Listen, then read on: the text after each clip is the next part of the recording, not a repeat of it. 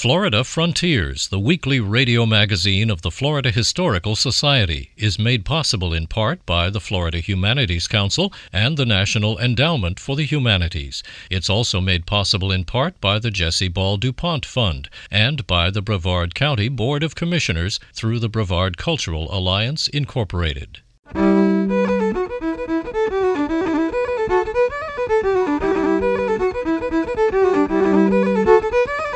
This is Florida Frontiers, the weekly radio magazine of the Florida Historical Society, on the web at myfloridahistory.org. I'm Ben Brotemarkle, and coming up on this week's program, the inaugural meeting of the St. Augustine 450th Commemoration Commission. This celebration won't be just in St. Augustine. Uh, it will be out to all these other parts of Florida that the Spanish explorers touched. We'll talk with the collector of unusual antiques and discuss the origin of Florida's cattle industry. They worked them around these missions, and they began to teach the Indians the ways of the good book and how to farm and also work the livestock also. That and more ahead on Florida Frontiers.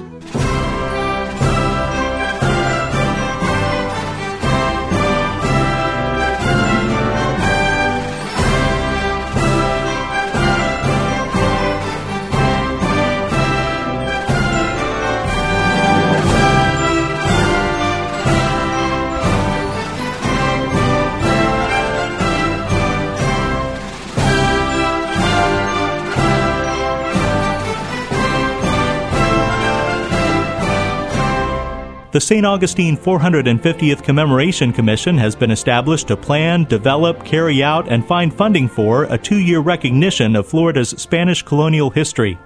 The commemoration will begin in 2013 with activities and events recognizing the 500th anniversary of the naming of Florida by Juan Ponce de Leon. The commemoration will culminate in 2015 with the 450th anniversary of the founding of St. Augustine in 1565. St. Augustine is the oldest permanent European settlement in North America. U.S. Senator Bill Nelson led the effort to establish the St. Augustine 450th Commemoration Commission and was on hand for its inaugural meeting. This is the kickoff of not only the celebration for St. Augustine, but for Florida and the United States, because it was the Spanish explorers that came first uh, to Florida well before the English. And of course, uh, in 1565, the establishment of the first and continuous settlement. But long before, uh, we had Ponce de Leon and a series of explorers that came after him, uh, each touching a different part of the United States, but all first landing on what is La Florida. Uh, the celebration will be from the years 2013 to 2015, commemorating the 500 years of Ponce de Leon and then the 450 years of St. Augustine, of which in between there is a rich, rich history of exploration primarily of Florida, but the southeastern United States. And uh, who better to appoint that commission? And it is a star spangled commission when you see the people on this commission. Who better to appoint that than an eighth generation Hispanic American whose roots go straight back to La España? And that is our Secretary of the Interior, Secretary Ken Salazar. The 13 member St. Augustine 450th Commemoration Commission was appointed by Secretary Salazar and approved by President Obama. The panel includes Florida historian Michael Gannon, who played a pivotal role in the 400th anniversary of St. Augustine in 1965, former Florida Governor and U.S. Senator Bob Graham, and Jay Kislak, a National Park Foundation board member whose foundation has an extensive collection of Spanish colonial artifacts, maps, and documents. Also on the commission are historic preservationist Catherine Dickinson, former Florida Secretary of State Bruce Smathers, and Andrew Young, who was instrumental in the civil rights demonstrations in St. Augustine during the summer of 1964. Secretary of the Interior Ken Salazar. Here in uh, St. Augustine today, we are really celebrating uh, two major things. First, uh, the celebration of the diversity of uh, this country and uh, Florida and its very rich history. And uh, it's a celebration which goes beyond St. Augustine to so many places around Florida which are so rich in history and really are so much a part of the mosaic of the history of the United States of America and the New World. Uh, and so that's what we celebrate uh, today, in my view, as uh, one significant point. The second is uh, the job creation that comes with uh, these kinds of efforts. you know, National Park and St. Augustine are visited by millions of people. Those who come here to this wonderful and spectacular place spend their money here. And so, as we work very hard to make sure that we're doing everything possible to bring jobs back and a healthy economy to Florida, this kind of initiative that will celebrate uh, the 450th year of the, cel- of the founding of St. Augustine and the 500th year of the landing here of uh, Ponce de Leon are all parts of those efforts uh, to make sure that we're doing everything we can to uh, enhance job creation. The two year commemoration of Florida's Spanish colonial history that the Commission is planning will stimulate culture and heritage tourism in Florida. Statistics gathered by the National Trust for Historic Preservation demonstrate that when compared to other tourists, culture and heritage tourists spend significantly more money and stay longer in hotels, motels, or bed and breakfasts.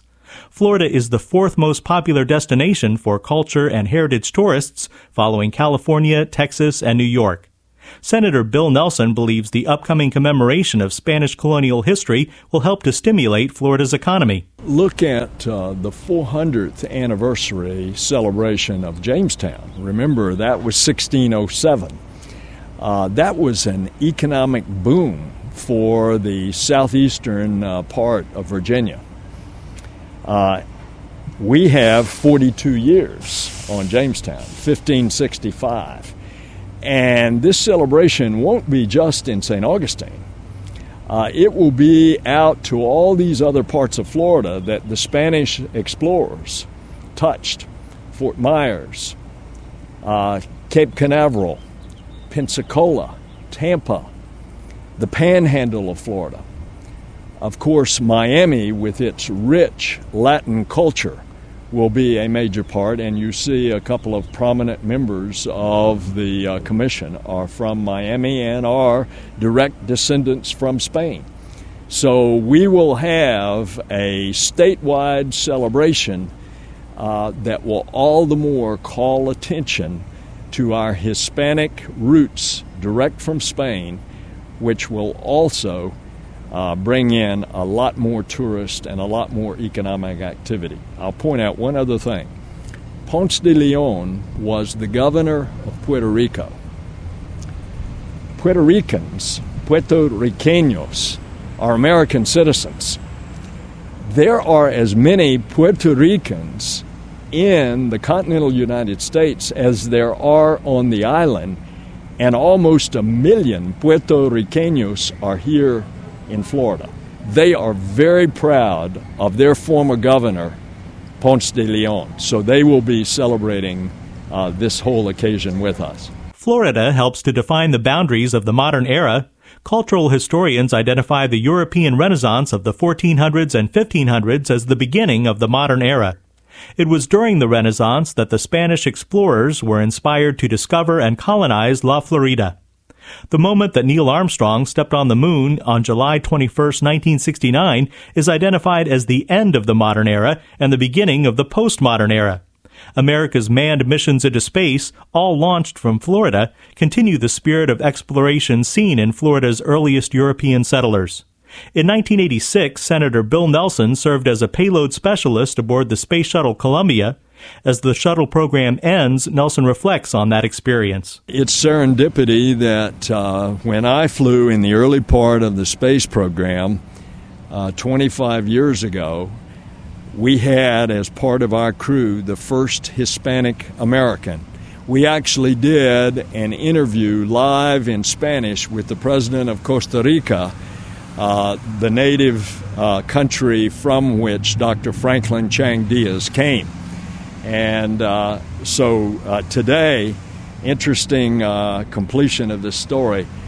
Dr. Chang Diaz is developing a plasma rocket that will take us to Mars in 39 days instead of conventional technology that will take us 10 months. And the goal that the president has set now is to go to Mars. The two year commemoration of Florida's Spanish colonial history is being designed to have a positive economic impact on the state. Beyond financial considerations, Senator Nelson explains why our state's history going back to the 1500s should be important to contemporary Floridians. Well, for every school kid, they ought to know what caused this establishment, the founding of this country, and where did we get the legal principles, uh, and how uh, our heritage here is so interwoven in this rich tapestry that today we call the United States of America. There's no better example than Florida.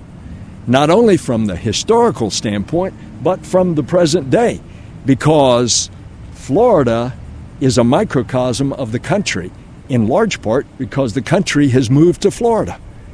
And so now we can take this rich tapestry of the American people, and now we can focus back at its very beginning and understand from whence we came. In addition to planning and coordinating the two year commemoration of Spanish colonial history, the new commission must identify funding sources for the activities and events and make recommendations to the federal government. Secretary of the Interior Ken Salazar. You know, today's an inaugural meeting of the commission, and so what they have done uh, and will be doing soon is uh, electing a chairman of the commission and uh, setting forth their timelines and uh, what they need in order to be able to be successful. But I'm very confident with uh, the support of David Vela and uh, Gordy Wilson from here in St. Augustine, the National Park Service, and just the caliber of the members who sit on this commission, that it'll be successful. So, coming out of this meeting today, what I expect to happen is that you'll have the blueprint uh, for this uh, journey to get us to the celebration. Yeah, there's a lot of excitement about this. I was uh, speaking with Senator Nelson earlier about my recent trip to Spain and the fact that uh, the Crown Prince of Asturias is uh, very interested also in what's happening here in uh, St. Augustine, Florida. I remember several years ago meeting with King Juan Carlos and Queen Sofia, and uh, they were very interested at the time about the history of Florida and St. Augustine and the rich history of this place. So this is truly a wonderful day. And we know we have a lot of work ahead of us, but with the kind of beginning that Senator Nelson and uh, Mayor Dole and others have given us here, I think this is going to turn out uh, to be one of the national celebrations uh, that will just focus not only the Floridian community, but the United States and I think the world uh, on this uh, on this historic occasion. The St. Augustine 450th Commemoration Commission is planning for an ongoing recognition of Florida's Spanish colonial history to take place between 2013 and 2015.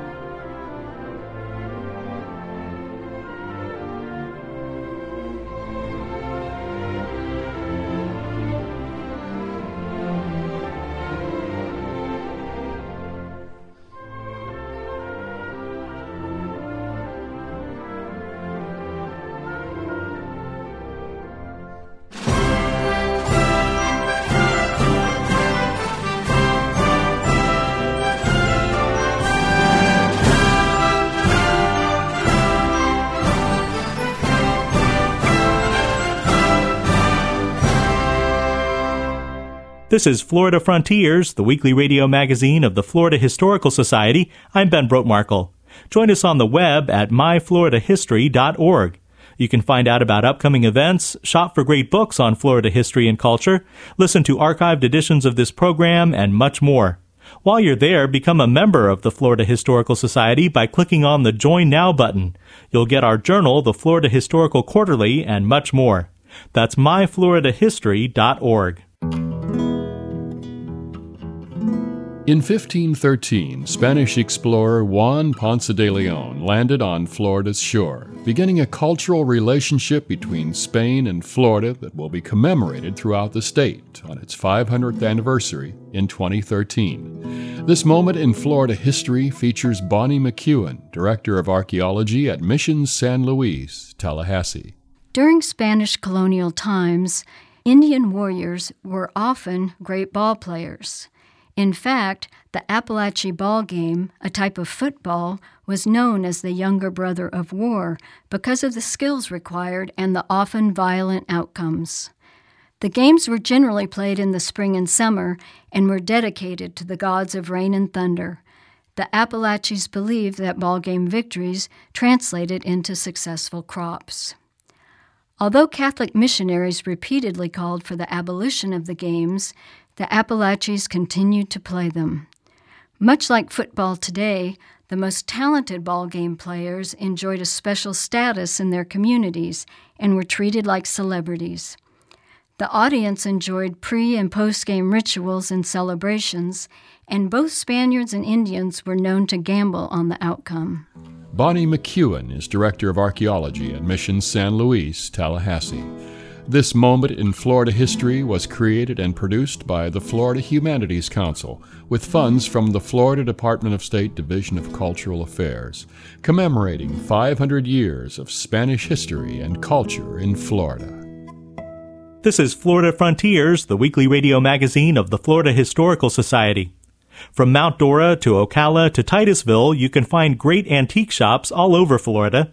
As Janie Gould reports, at any one of them you might run into Casey Scott as she looks for more unusual antiques. Some people collect coins or seashells, but Casey Scott of Stuart collects oddities that used to be everyday implements. One of them, a pretty scary looking tool, was used by ranchers who were trying to wean calves away from their mothers. Casey's husband, Bill Scott, said someone else told them what it was. We had one man come in here and said, Oh, I know what that is, and told us. Where did you get it?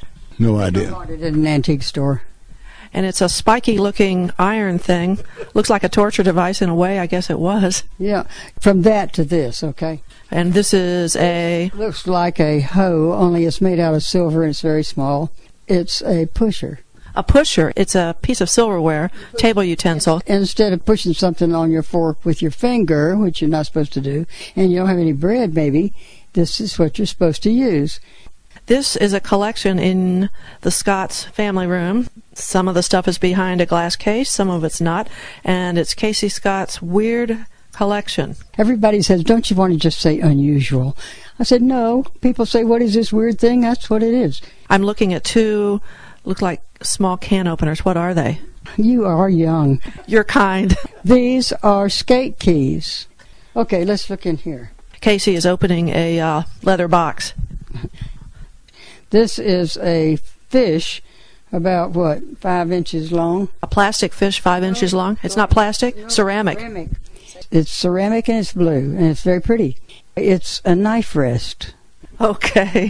What else is in this leather case? You know what this weird thing is? This looks like a miniature castanet. Does it make noise? No, it doesn't.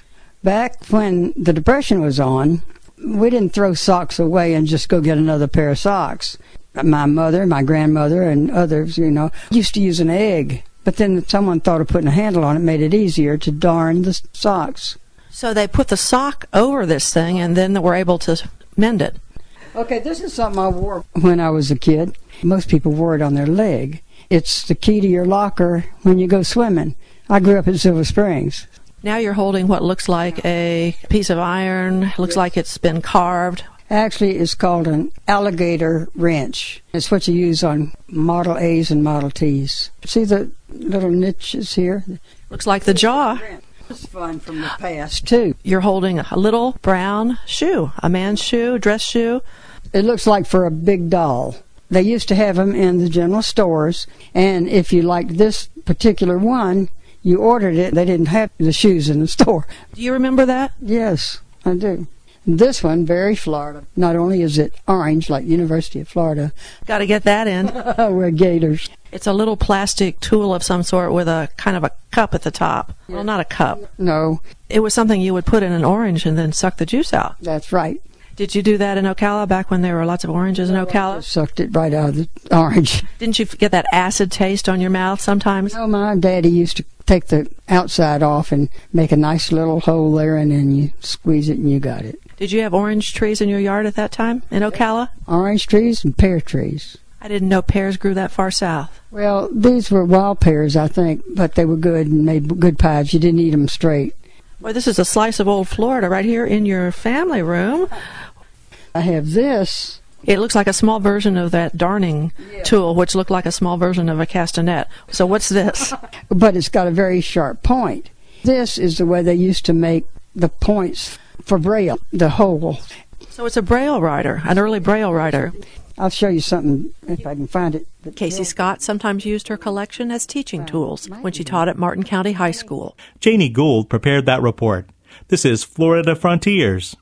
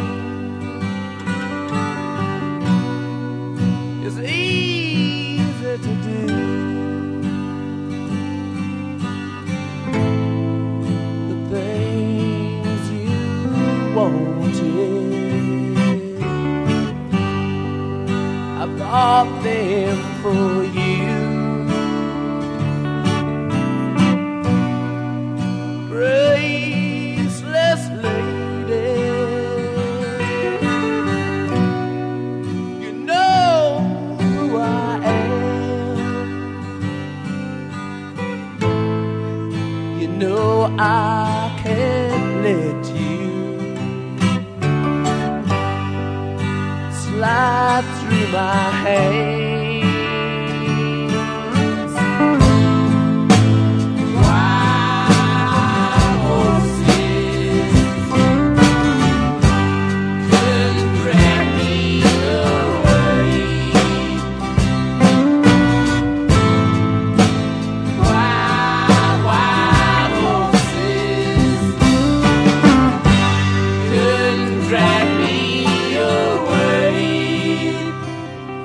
The Spanish explorers of the 1500s brought both horses and cattle to Florida.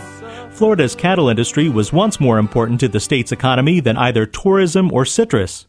As Sally Watt reports, Florida's cattle industry started with the Spanish explorers of the 1500s. The story of Spanish horses and cattle in Florida spans 500 years.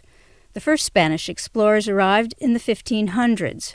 Next, Spain tried to convert the native people to Catholicism and used their labor to build a network of missions primarily across North Florida. Spanish horses worked around the missions and cattle were raised for food. Tony Rooster Morell is park manager at Lake Kissimmee State Park, where small herds of the horses and cattle are kept today. They worked them around these missions, and they began to teach the Indians the ways of the good book and how to farm and also work the livestock also.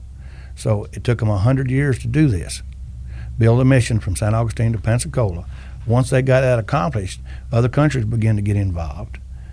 The Indians began to burn them out, and it just got too hot for them, and they had to leave. And they had so many livestock in that hundred years it growed up. It was the Creek Indians and the English in the early 1700s who staged the raids on the missions. The Spanish abandoned the post and returned to Spain. Thousands of head of cattle and horses were left to roam free. But the Indians who had worked at the missions still used them. The Indians loved the horses because they had already been taught to work the cattle. Nobody owned them. There were no marks, no brands, anything put on them during this time frame. The Indians always had a few of them, and they used every portion of it to make boats or hides and this and that. You got to remember they were so plentiful that uh, if they wanted one, they just went out and shot it and eat it there was no reason for anybody to own them, you know, or take care of them, anything like that. The Spanish horses and cattle were still running loose when the first homesteaders started settling in North Florida in the late 1700s. The settlers used the horses, and the cattle continued to roam free. During the Civil War, a settler could make $6 a head selling a cow to the hungry Confederate Army. There was a $36 limit, But although $36 was a lot of money to a homesteading family, Morrell says there wasn't much they could spend it on. Food and a little money to buy seed corn or seed if the weevils got into it and you couldn't preserve it, or shoes for the kids or this or that, and maybe some clothes or something, store bought clothes. Could they buy more land? Well, they could, but uh, the, most of them couldn't take care of what they had. When they came here, they were poor, poor than a snake. I mean, they didn't have anything. You got to remember, and if they got a land grant, 106 acres was a homestead. That's what was given to them. And if you've ever plowed a mule, about an acre from daylight to dark all you're going to plow. You see, and 160 acres, you know. And uh, there wasn't any fence laws back then. If you made too big of a garden, you had to put a fence around it, and to keep the cows out of it. The big money from cattle sales was being made from running the Union blockade and delivering boatloads of cattle to Cuba. From there, they were shipped to Spain. In 350 years, the cattle had made it full circle back to the country from which they came. The animals became known as cracker horses and cracker cattle when the settlers, known as crackers, domesticated the horses and began herding the cattle. The horses were prized for their endurance and fast walk. Cracker cowboys worked the open Florida range until the animals began being phased out in the 1930s. The cracker horses and cattle were small compared to the horses and cattle in the western states. During the Depression, the government introduced bigger, more profitable cattle into Florida. They required larger, stronger horses. The cracker horses and cattle began to die out. How you doing? Got your biscuits cooking. Part of Lake Kissimmee State Park is set aside as an 1876 cow camp. I like to have a cup. South Central Florida was the heart of the state's frontier cattle country, and the life of early Florida cowboys is interpreted here. There's a cowboy who'll offer up coffee and biscuits and talk about the old days. Across the way is a pen that holds about a dozen head of cracker oh. cattle and another with a few cracker horses. The cows are definitely smaller and thinner than the average cows of today. There's a wide range of colors and mixture of colors.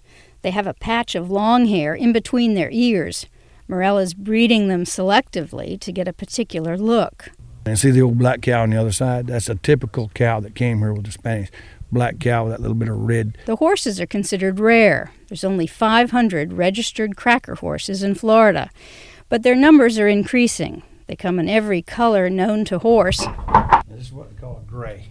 Step around. Morrell obviously takes great pride in them and takes Cracker Jill for a walk.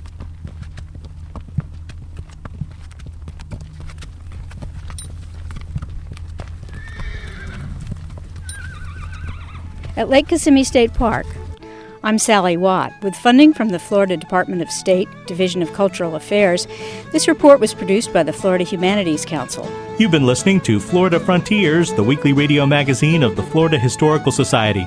Please join us right here again next week, and until then, visit us on the web at myfloridahistory.org, join us on Facebook at Florida Historical Society, and follow us on Twitter at myflhistory. Have a great week. I'm Ben Brotemarkle.